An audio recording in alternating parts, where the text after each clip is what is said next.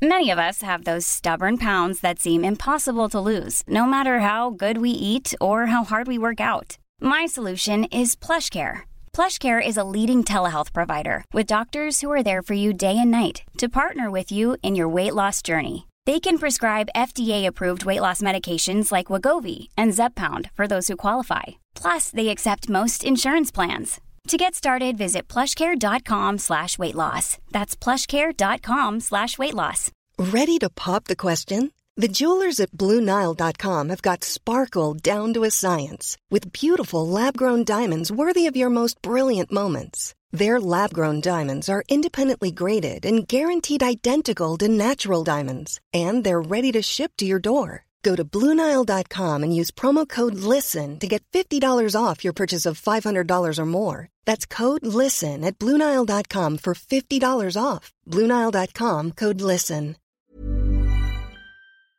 Welcome to Late Lunch Playback this final week in May. We begin with a lovely story. Little Ben McCormick was just six years old three years ago when he began complaining of a pain in his leg. A serious diagnosis followed, but now, three years on, after a difficult journey, his treatment has ended. Here's his dad, Mark. Oh yeah, Jerry, uh, unbelievable uh, to get over the finish line, I suppose, in some sort of way um, after three long years for Ben. And uh, yeah, we had a little bit of a get together with family on Sunday, so it was a nice little celebration. It certainly was. Take us back those three years. You, you know, children, you have other children yourself and families and mums and dads listening today understand this. They tell you from times to time, oh, I have a pain in my leg. You know, the, you know the score yourself. But this turned out to be a little different. It did indeed, Jerry. Yeah, I'll take back, I suppose, to uh, the 10th of March uh, 2017. Um, he came home from school. Ben came home from school, um, had his dinner and had another little bit after that and went up to his room and uh, things changed for the worse. So he had obviously been complaining of a pain in his leg on and off for about two weeks before that. And um, we just thought nothing of it. Nothing of it really. We thought maybe something that happened in the schoolyard or out playing football or mm. something that could happen. But um, yeah, we went into the GP and uh, they rushed us to Temple Street. So went to Temple Street and spent the night there, and uh, unfortunately got the, the bad news that he had leukemia and uh, were transferred to Crumlin the next morning. So we spent 12 torturous days in Crumlin. Um, then started his treatment, and uh, yeah, the nightmare begun, I suppose. It's a long journey. Three years is a long, long time. You know, when you get the news first, did you suspect, you know, when you saw how quickly your GP moved and the referral to one place and then to another, was it in the back of your mind, we're in a bit of bother here? Well, I suppose, Jerry, even driving to Temple Street, you, you, you never think that it's, uh, you never think that that's what it's going to be, I suppose. Um, I suppose when we were kept so long in Temple Street that, that night and, um, I suppose around two or three o'clock in the morning that the doctor came round and said what it could be and that they'd be transferring us to Crumlin. That I suppose it started to hit home then, and the next that next morning, uh, one of the doctors brought us into a room in Crumlin and told us that it was uh, ALL, acute lymphoblastic leukemia, and uh, yeah, I suppose you never think it's really going to happen to you, but there we were in the situation, and uh, that was just it. Mm. What about the child himself? You know, he's only six years of age at that st- stage. H- yeah. How do you tell him, or do you tell him, or how do you explain that? Uh, I don't, I don't, I don't really know how you how we went about it. It's uh, everything's just going at a million miles an hour mm. in those first twelve days. That it's something that you. Uh, can't really explain fully, I suppose, to a six-year-old. But he knew obviously yes. that something was seriously wrong, and uh, the change in him from those twelve days was just frightening, to be honest. Um, he went from happy-go-lucky fella to, you know, a, a different human, I suppose. And uh, yeah, it was just hard. It was just hard. It was a hard time, and I suppose we're just glad to come out the right the right side of it. Yes, and obviously he, he knew, as you said himself, and and that physically it, it's affecting him, but obviously in his mind as well, and and that, the way you describe that change in a short space of time. But this fella is made of stern stuff, isn't he? Because he uh, he is he embraced, he is, yeah. you know, with the journey he had to undertake, and he never complained. No, Jerry, he didn't. He never complained once. Uh, never asked why it was why it was him that had to go on this horrible journey or just took it all in a stride and uh, he give you he made us stronger I suppose in a way the way he dealt with it and uh, he's just a credit to himself. The treatment how regular was that and, and what form did it take? Uh, the treatment was right was it was an intensive course for for six months and um, up and down to Crumlin for chemo, and uh, he had nightly chemo at home, and he was up to Crumlin every three weeks for for a dose of chemo, and then every twelve weeks he was up to uh, Crumlin again for a lumbar puncture into his spine to for chemo to protect his brain. So, you know, it was fairly full on at the start, but after the six months, then you go, you go into maintenance, and it's not as intense. But it, look, it's still t- has to take chemotherapy in a in a liquid form every night at home, and uh, yeah, it's a bit surreal not having to give it, give it to him now, but uh, it's all it's all good. So he's finished treatment now as of the weekend, and yeah. uh, his cancer is gone. His leukemia is yeah, his leukemia is gone. Uh, there's no leukemia cells left in his body. Um, he has over a 90% chance of it never coming back again. So, but look, we won't be fully in the clear for another five years. Um, so we'll have checkups every so often. He's back in August to see the professor in Crumlin again, just to see how things are going. So, yes. um, yeah. So look, we still have to be still have to be careful. His immune system isn't or won't be back to, to normal for, for a while yet after taking all the, the chemo and stuff. So we just have to be careful, especially with what's going on at the minute, you know. of course, of course. It's uh, an example to people. And, you know, people at times are blase about this COVID, but there are many, many people like Ben in vulnerable positions and they must be protected. And I want to shout that out again today to people. Exactly, this yeah. journey we're on with the COVID is by no means over and don't ever get complacent about it. And Ben McCormick is one example of this. Now, your wife, Michelle, she's a great woman. She gave up her job to look after him full time. And of course, you have two others as well. You have Alex and Molly. Uh, so, you know, what a change in, in, life for the family all round. Oh, yeah, completely, yeah. Um, completely. Uh, yeah, Michelle is a great woman. She's she's our rock. Um, she gave up her job, as you say, and uh, became a full time carer for Ben. And look, it's it's hard. It was hard with two other kids, and it's hard on the other kids as well because you know Ben was getting a lot of attention and stuff, and you know it's it's hard to juggle three kids when there's a, a sick child in the house. But look, Michelle is an unbelievable woman, and she uh, kept it all together for us, and just can't say enough about her, to be honest. Now we've we've got to mention hurling, haven't we? And Kildalkey. Sure, look, what do you say about Kildalkey and hurling in County Meath and this team and club? But this fella, I want I want to tell listeners, even when he's going through these tough times, of all these years, hurling was a great focus for him. Oh, absolutely, absolutely. Uh, he loves the hurling, and um, you know he's he'd always go down training for his underage stuff. Even even when he come home from Crumlin after getting chemo, say on a Tuesday, he'd he'd be down training on the Wednesday for his own training, and uh, just kept him going. And I suppose last year when I was training with the team, he was down every training session and he never missed one. So uh, all the lads love him down there, and you know there's a lot to be said for hurling and. Uh, just being active, I suppose, and it just it just kept him going, and he still loves it, you know. And you did the business for him. you did indeed. we did the business for him, yeah, and it was a great day. And uh, oh, he was super excited, super excited, and uh, he loved every minute of it. Yeah. Mm. I suppose for Kildalkey, you know, a hurling title is, you know, something nearly expected in the village, isn't it, with the club? yeah, I suppose there was a a lot of pressure. I suppose towards the end of the year, I suppose we didn't have much pressure on ourselves at the start of the year, but as as you go on in the championship, I suppose you and you get to the final. I suppose when you're there, you want to win it. So, uh, oh look, we were, we were lucky. I suppose the first day maybe against Kiltale, we, we got a draw in the end, but uh, we really done the business in the replay. And uh, mm. yeah, to bring back a, a title to Kildare after after all the things that people in Kildalkey done for us uh, at the very start of our journey with fundraisers and stuff, and it was just a nice little uh, thank you, I suppose, to to all the people in the village.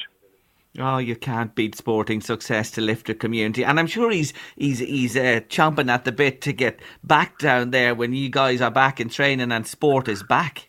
Yeah, he he is. He's uh, he, he misses the hurling ball. Uh, he misses the hurling ball a good bit, and misses his friends, I suppose, and just getting back out onto the pitch and doing a bit of hurling and coming down and watching the seniors train and going in for tea and biscuits after.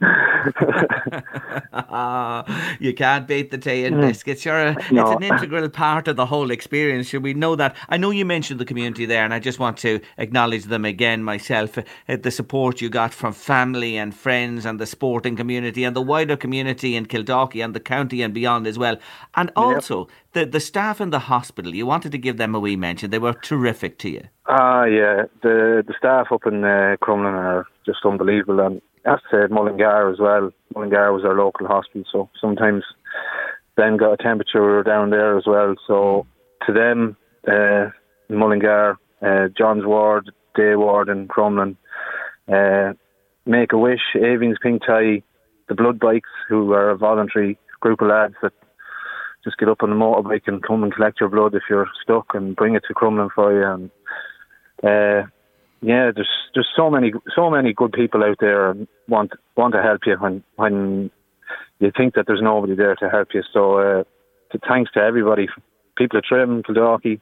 Even today, I got got an email off a, a chap from Cork, Eamon Downey, the Cork hurling supporter, just wanting to wish as well, just out of the blue. So mm. it's it's countrywide, you know, people want to wish you well, and it, it, it means a lot, you know.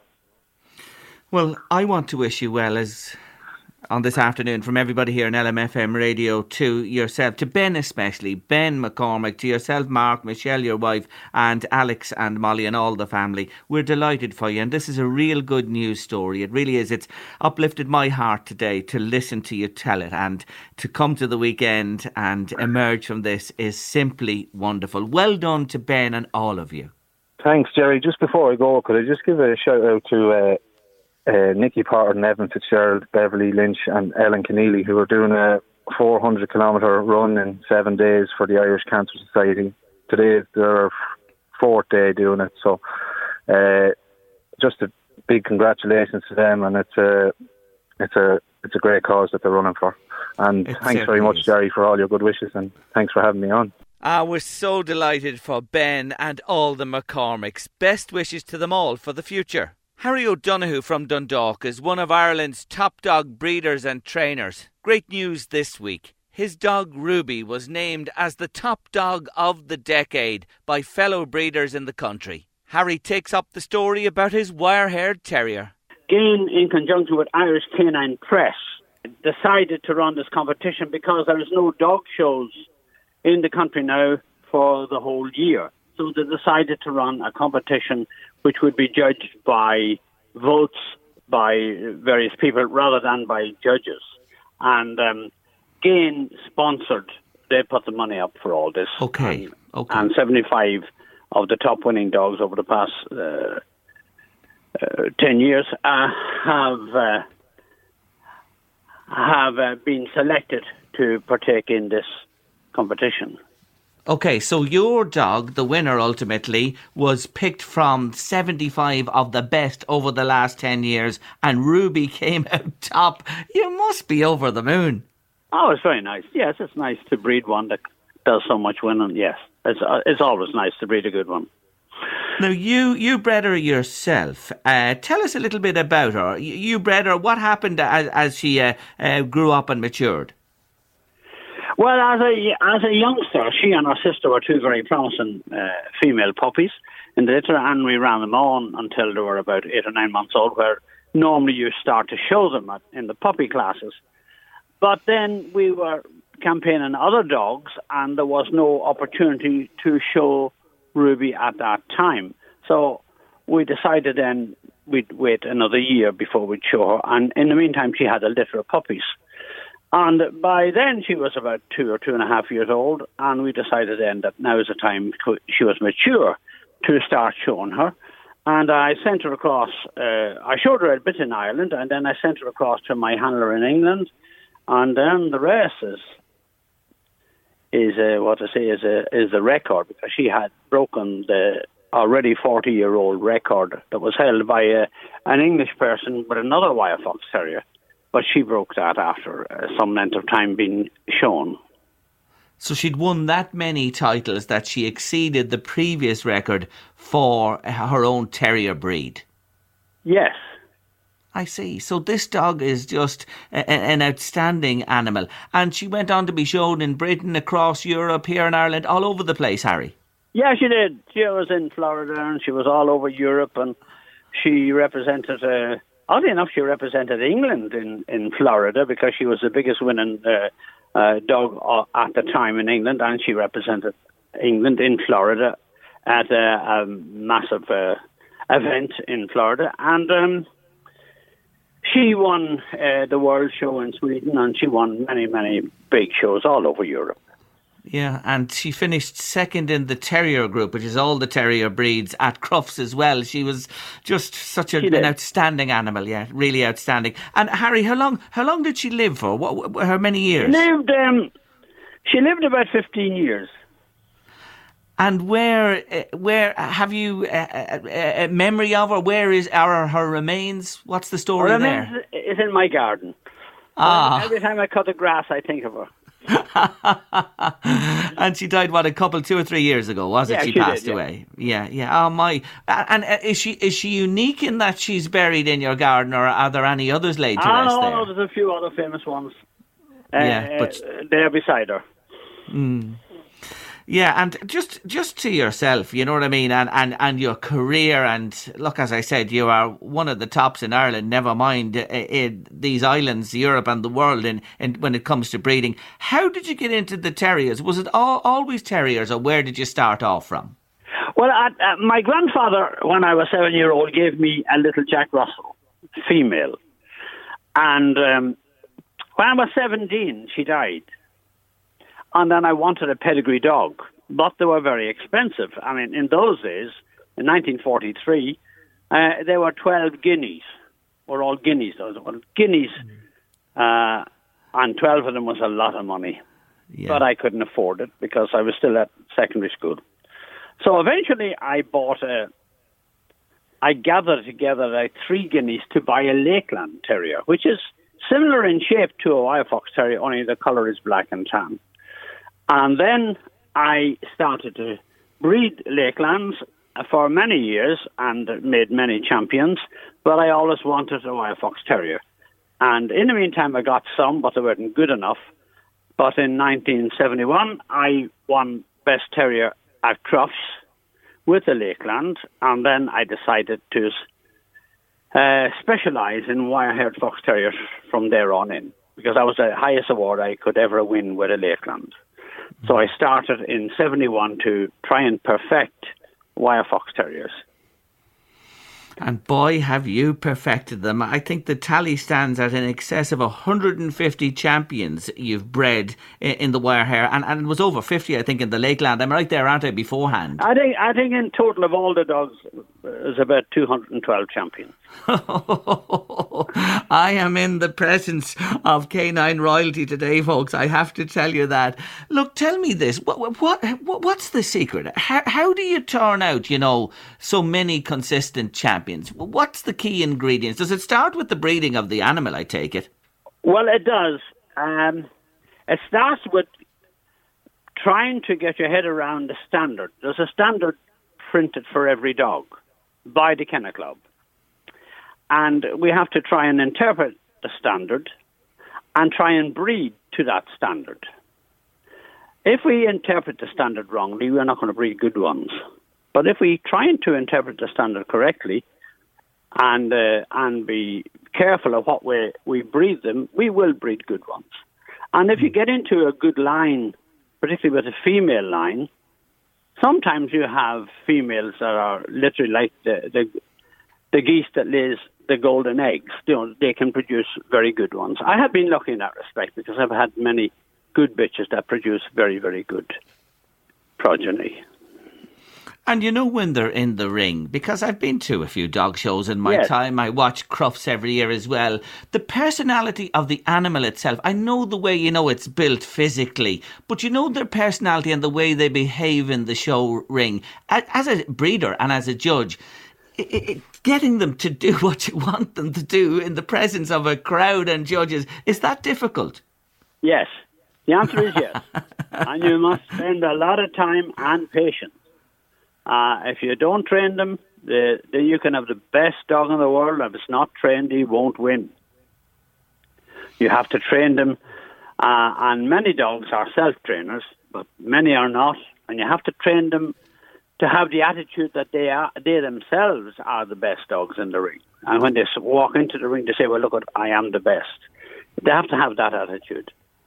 Otherwise, if they're nervous or otherwise, it's a waste of time. And when you get it, when you achieve it with them, is it like anything in any sport? You must reinforce it, practice.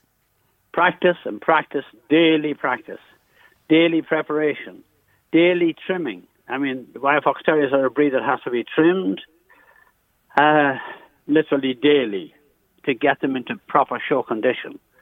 And um, they all have to be done by hand. They're not done by a clippers or anything like that. You have to do them by hand. And um, by virtue of the fact that you spend so much time with them on a grooming table every day, they become accustomed to it and they become accustomed to the groomer as, as well. And they, they form a bond between the two and uh, hopefully they perform then in the ring. You know, when you're with your judge's hat on and you judge and you are judged in turn by, by others, it's, yes. is it a very, um, you know, is, are judges strictly guided by, you mentioned there what you have to breed to, but guided by regulations in terms of judging, or is it subjective? Well, the proper answer to that is that we are given a standard to judge by. We, before we come judges, have to study the standard and try and interpret correctly. And when you go in the ring, to judge. Sometimes you have many, many, many good dogs. And it comes down then to the final tiny points. You can have five or six or seven very super dogs in the ring, but you must make a decision. There has to be a first prize winner. And you have to make a decision on the spot. Mm. You make a decision for what your brain tells you is the correct dog, which is bred to the standard. Did you ever have to revisit a decision even in your head, Harry? Always. always, always, always. When it comes to top shows like Crufts or Montgomery County in the US or the World Dog Show, there's always many, many, many, many, many top class dogs. And you say, I wonder, did I do the right thing? Always. Many times you say yes, but then there's always a little doubt. Mm. It's uh, tremendous passion and interest for so many people all over the world. Harry, you see that. You've been to all the different continents, all the massive shows the world over. Uh, in Ireland, you know, how how are we in, in a world context? Where do we rate? We, for a country that shows possibly 1,500 dogs per show, we are well up there with the rest of the world. I mean, we have many big shows all throughout the United States. But many of our top quality dogs, and not only terriers, but many of our terriers, and Kerry Blues, uh, um, Wire Fox Terriers, and so on, have gone to the States and become huge winners. So some of our top dogs certainly can compete with any of the world class dogs.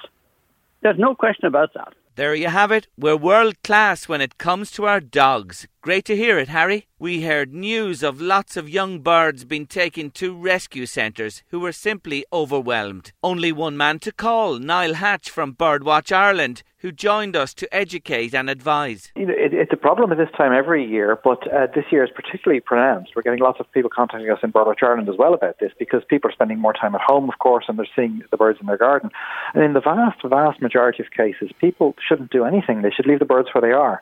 Uh, very often, when you see a young bird out of the nest, particularly if it's fully covered in feathers, uh, it, it's actually quite normal for it to leave the nest before it's able to fly. The parents are almost always keeping watch over it and are continuing to feed it. Uh, and uh, so in, in, most cases it hasn't been abandoned or, or, orphaned at all. And so the best thing is just that the parents continue doing that. Uh, if a bird is found on the ground and it's, it's, it's very small, if it's, if it's, if it's you know naked or has its eyes closed, doesn't have its feathers yet, uh, the best thing to do, the best chance of survival of all, is to pick the bird up and pop it back into its nest if you can. If you know where the nest is and it's not dangerous to, to reach to it or climb up to where it is, put the young bird back in the nest and that gives it far and away the best chance of survival. If that's not possible, uh, the next best thing to do is to pick the bird up and pop it back onto onto a, a branch or, or in, a, in a shrub or on some ivy or something like that, as close to the nest as possible, in the hope that the parents will continue, uh, continue to feed it. Uh, so that, that's that's very important. If a bird is showing signs of injury, you know, if it has a, if it's bleeding or if, if it um, looks like it might have a broken wing or something, and bearing in mind it can be hard to, to, to detect that sometimes. Uh, only in those cases should people maybe contact a rehabilitator through Irish Wildlife Matters uh, Emma's website there. Uh, but in most cases, intervention isn't required and can do a lot more harm than good, I'm afraid. And, and that is a, a, message, folks, you need to heed today. I know people, you're right, Niall, who are not familiar with this think, oh, mm. the poor thing. But really, it is just nature taking its course. It is absolutely, and and in most cases, there's nothing wrong with the, the young bird at all. Uh, and there's a few a few sort of myths around this that we, we can certainly dispel here. So people are worried that if they pick up a young bird and put it back in the nest, that uh, there'll be human scent on the bird and the parents will mm. reject it. Well, the fact is that most birds have no sense of smell whatsoever, so they they're not able to detect a human scent anyway. So that that, that won't be a problem whatsoever. The parental instinct is so strong that, the, that they will continue to come and feed that chick, and they, they won't notice any difference most likely. Uh, it's you know as I said as well for, for lots of birds, like robins and blackbirds, it's not at all unusual for them to leave the nest before they're able to fly properly. So they can seem quite helpless on the ground, just sort of fluttering around the place. They also haven't really learned much about danger or about potential predators. They can seem very naive. They let you go over and just pick them right up. So people think that they need help. And and obviously people are doing this, they're motivated very much by, by desire to help the birds and by compassion, which you know which is wonderful to see. You know, we, we really appreciate people caring for the birds so much. Uh, but people people need to realise though that sometimes that their actions can can really cause big problems for the birds they would never have intended, and, and indeed, I'm sure many would be horrified to know. The, the, a few of the reasons why it doesn't work, I should really, really uh, ex- explain this a bit, a bit more. When when people take a, a, bird in, a young bird, and they try to feed it by them, for themselves, first of all, they don't really know what, what food to give it. So people often feed the birds things like bread or things like that. that are, it's terrible food for birds. They're not going to be able to survive on that. Uh, birds also need to eat far more frequently than, than we humans assume. So people take in a young bird and they think, then they're surprised that it dies quite quickly. And they said, well, you know, I, I fed it, I fed it regularly every three or four hours. Uh, it needs to be fed every five minutes. Like literally, they're eating machines. They have to have food put in them the whole time. The parents know exactly the right mix of food to give them that are high in protein. They know when to move them onto different types of food. So that's one problem. The birds are often very malnourished if people try to raise them. Uh, another thing that happens is that they don't have any parents then to show them how to find their way in the world, how to avoid predators, how to find food, how to fend for themselves. So they're not equipped for life in the wild then when people go to try and release them. Uh, and very often they're not accepted by their own kind either because they behave in a strange way and the other birds are quite suspicious of them. And another one that's very important too for, for songbirds in particular, they have to learn their songs from their fathers because in most cases it's just the male that sings. And that happens roughly around between the age of 8 and 12 days old. And if the bird isn't exposed to the correct song of its species that time, a male chick won't grow up singing the correct song. It won't know how to sing properly. And a female chick won't grow up knowing what song to listen out for in a potential mate. So they never have any chance of, of, of breeding or reproducing in the future. Uh, so all these little things that, that people who are you know, meaning very, very well, but, but they don't understand what they're doing necessarily and the, the, the repercussions it can have for the birds. They behave in a very different way to, to the way that we humans might expect. Well, you've won the case hands down. Folks, if you just have listened to what Niall has to say there, leave well enough alone. Bringing it all back home for a moment, I have uh, starlings, and I just actually saw Niall in the back garden this morning. A blackbird mum and dad. They have three chicks. Now, they're well oh. flushed and plenty of feathers and they're minding them, but they're going about their own business there. But I want to ask you this the starlings that uh, hatched in my fascia just above the back door. Okay. How do how do the young ones not crash to the ground when when they actually flush? Well, it, so what it is is it, it's all to do with instinct, uh, because you know the, the, those young birds have never flown before, but they have they have feathers at that stage, and although they're not able to fly properly, they can still flap their wings, and it'll help to slow their fall. And it's, it's instinct kicks in, so when they find themselves actually falling from a height, um, when they leave the nest, their wings will automatically flap. Um, and then I suppose in some way, the same way that if a person like, suddenly falls off, you immediately put your hands down to try and stop yourself. You don't even think about it. And that's the same for these small birds. They, they, they flap their they flap their arms through, or their wings through instinct, and that's enough to slow their fall down. Uh, and they, they land then, you know, maybe in, in, in, a very ungainly way, but still safe and sound mm. on the ground. So that's the way the way it happens. And you mentioned there about your blackbirds as well with the mum and dad in the gardens. I'm sure you've actually seen how the parents are teaching them how to find food, continuing to look yes. after them. It's a very important part of their development. Absolutely. Yes, because that's what's going on at this moment in time. Not far from where I sit here in the house. They're actually at it at the moment. But look, the message today, just to finish off, is don't inundate the rehab centres. They're busy enough, Niall. Uh, absolutely, yes. You know, when, when in cases where birds genuinely are injured or otherwise need help, then that's when the rehabilitators, do, you know, the, the, that's when they're needed and they what the resources are best needed for. Uh, and we know, of course, as I said, that people are, are, are, handling these young birds and bringing them in because they, they, have the very best of intentions. They really want to help these birds, which is absolutely fantastic. And we're just getting the word out there that in most cases the birds don't don't need the help, and it does more harm than good. I'm afraid. More harm than good. Let nature take its course. Finally, this time round, male domestic abuse doesn't get much of an airing.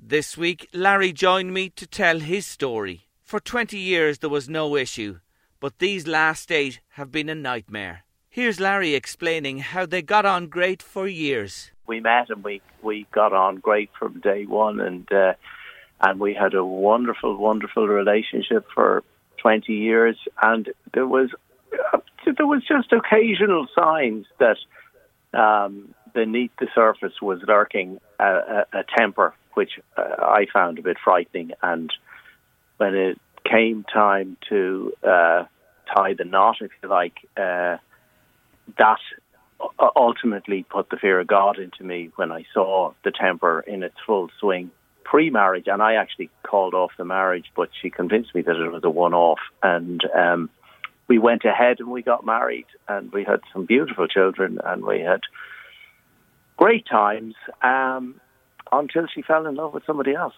And uh, unfortunately, I was surplus to requirements from that point on, and uh, she was uh, determined to try. And initially, she she tried to uh, get me to physically assault her. She'd always provoke me, you know, and and say things like, uh, "Oh, come on, then hit me, hit me. Why don't you hit me? You know, yeah, you're not man enough to hit me." That kind of thing, you know, which which was very disturbing because it's just not in my nature uh, to hit anyone, man or woman. And and I hasten to add that, uh, you know, nine times out of ten. Uh, it is usually men that lose their temper in these situations more so than women. Um, but it's wrong whenever it happens. Mm. So the key moment or key, t- key time was when she met somebody else and wanted to leave you and start a new relationship. That's when this began. Yes, and I had no idea she'd met somebody else. She just um, told me that uh, she'd have to work late and uh, and then she'd have to an early start the next morning, so she wouldn't be home. And uh, I was uh, you know, from the time the kids arrived, uh, she'd made it very clear that uh, she'd had an unhappy and abusive childhood and wasn't interested in taking care of the children, although she wanted them. Um, whereas I'd come from a very happy, loving family and was uh, self-employed, so I could easily work from home. So and was happy to do so because it gave me extra time to spend with our beautiful children. Um, when did you find? Just let me ask you this: How long before you found out that she was having an affair? she she came home from work one day and started treating me with absolute contempt for for no reason whatsoever, and then she'd start saying things like, "Oh, I'll look at you for God's sake, it's." It's uh, it's like coming home to a housewife instead of a husband. You know, look at you cleaning the house and taking care of children. You know, I deserve a real man in my life, and you're not a real man at all. And that, that was kind of hurtful, you know, because I felt I was pulling my weight. And uh, uh, I'm sure if a man came home to his wife and said, "Would you look at you? You do nothing except take care of the kids and the house all day long," and uh, people would not regard that as being a very reasonable statement on behalf of the man, especially where there was, you know, a few young children yes. who needed full time care. So I felt that it wasn't very fair and reasonable of, of her to be doing that, particularly in circumstances where I was still holding down um, a full time job and, uh, and bringing in a lot more money than my wife was. So mm. um, it, it, it, was very it was very difficult. But I had I, I suppose looking back on it, I was a bit thick because I just I just uh, I couldn't understand how she how my wife would would would start an affair with another man. I I, I just it was you know we had we had twenty years of, of wonderful times together, and we had a, a you know a, a, we had four very very young and um, and very needy children who needed two parents. Uh, um, and uh, I mean, when I say very young, the youngest was a week old. Um, so uh, it was it was strange to find out that she'd been having an affair while we were expecting our youngest child, uh, for starters, and that as soon as the youngest child arrived, uh, she wanted to leave me for this other fellow. Um, but that was her decision over which I had no control. I did everything. I begged her to go to marriage counselling and and whatever, but um, she just kept telling me about this other guy, and I should see him, and he's just such a real man, and you know, you're just like a housewife, and um, and uh, the marriage counsellor said there was nothing he could do because she just wouldn't turn up, or if she did turn up on one occasion, he said she simply wouldn't engage with him. And I asked, was there anything that I could possibly do? And he said, um, the only thing your wife seems interested in you doing at the moment is uh, is selling your business and giving her all of the all of the proceeds. Um, so you could try that, but it might put you in a very strong position if she decides to leave anyway. Um, which is ultimately what she did, and the the verbal abuse then uh, turned physical because she came in and uh, gave me a letter from a solicitor one night saying that after trying everything, uh, she has no option. Uh, every every effort having failed to save the marriage, she has no option but to leave. Um, and uh, in these circumstances, I will be required to move out of the house uh, tomorrow morning and find somewhere else to live. And luckily, I was able to call a solicitor that night, uh, and they said, "Well, look, she can't, she can't leave, and you'd be mad to." So the next morning, uh, there were three articulated lorries outside the house, and a bunch of lads came in and said, "We're here to take all the furniture to your wife's new house." And um, it transpired she had already prepared a new house for herself and the children, and was leaving. And I said, "Well, you're not leaving and taking the children. and, uh, you know, there's no, the solicitor had told me she had to have a thing called a parenting plan in place, and she didn't have that. So um, the guards came and said, well, you know, would you not, if she's leaving, she's leaving, would you, would you stop creating a scene basically and let your wife go? If that's what she's going to do, she's going to do it, and you're only upsetting your children, and would you ever be quiet? And I said, no, I won't be quiet. These are my children, and I'm not allowing them to be taken out of my care. I'm, I'm the one that cares for them and loves them. My wife, frankly, is more interested in her work. Um, she goes to work at seven o'clock before they're up. She never comes home until after they're gone to bed at night. So she only ever sees them on the weekend anyway. And then she insisted that we always had an au pair because she was too tired to do anything. So I felt the whole thing was uh, very unfair and unreasonable, and I certainly wasn't letting go of my of my children and into uh, into my wife's care in circumstances where I didn't believe she was behaving in a very rational fashion. Mm. I'm listening um, to you and I'm thinking here, this woman engineered this. this well, that's thing. where was... I say earlier I was a bit of a tick because, you know, I should have seen this coming months, months earlier. And, yeah, uh, yeah. And I just, I would not believe, I would, I would not. I was brought up to say that when you get married, you're married, and that's it, and you don't. It's not a, it's not an option from that point on. And once you've children, then you know you have other people's lives in your hands. So mm. you're you're in it, and you're and, and that's it. And if you come across problems, you work through them. But especially with a, a newborn baby just arrived. Um, I just wouldn't accept the possibility, even though the signs were there with the working late and all that, that she was uh, uh, had fallen in love with somebody else. Did she go? She left uh, eventually, but for three months she had to go through the court process. So the two of us were living in the same house, and that's when the physical abuse started. Um, where she would, on, on one occasion, for instance, she uh, came up behind me when I was trying to get into the car and she grabbed me around the neck and put her knee into my back and that brought me very hard down onto my knees and I had to go to the doctor to get a, a bit of treatment and the doctor had seen signs of this coming a lot longer, not before I did. So he insisted that at this stage I had to go to the guards and tell them what was going on. And I was very reluctant to do it because you, you kind of feel like you know, I'm a man going complaining that a woman's beating me up. It's just, it's not the culture in which we were brought up. Um, Gary, to be honest, you know, men are supposed to be tough, I suppose, and big boys don't mm. cry and all that sort of stuff. But eventually, I, I took his advice and I went to the guards and, and sure they said, "Well, sure, aren't you aren't you a fully grown man? And you're not able to look after yourself." Um, and that didn't help because then mm. I felt, yeah, I'm being the one who's who's ridiculous here. So from that point on, anytime she'd physically hit me, I'd just let it go and put it down to the fact that I must be a bit of a sissy, I suppose. Um, but then, you know, when she did eventually leave um, after uh, the courts, of course, took the children off me straight away and gave them to her. And even though she wasn't going to be there to take care of them, um, she employed nannies, and it was it was nannies and au pairs that took care of my children for that first year and she wouldn't allow me any access at all.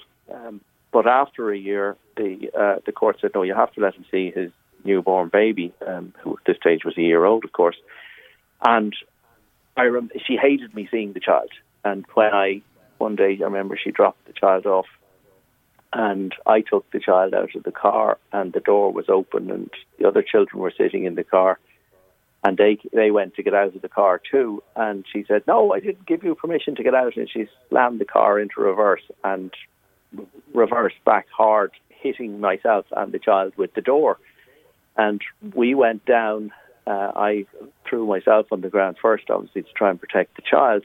But then when I stood up, she ran. She rammed me again with the car, and this time she she actually uh, put a hairline fracture into my hip. And uh, again, uh, the doctor said, "Look, you know, you have to go to the guards. You have to tell them about this." So I did, and I went and I said exactly what had happened. I gave them the time, the date that the four the, four children saw it, and uh, and the guard said, "Oh well, we'll have to investigate this." And uh, anyway, about a year and a half later, the guards finally got back to me and said, um, "Oh look, we can't do anything about this. There were no witnesses." And I said, well, what about the medical report and the hairline fracture to my hip? And they said, actually, that could have happened any anyway at all. We uh, we can't help you here now. So, um, so yeah, you kind of feel a bit uh, a, a, a, bit unwelcome uh, mm. when you're making complaints, and, and it's and, and, and those those situations that happened are in relatively recent times.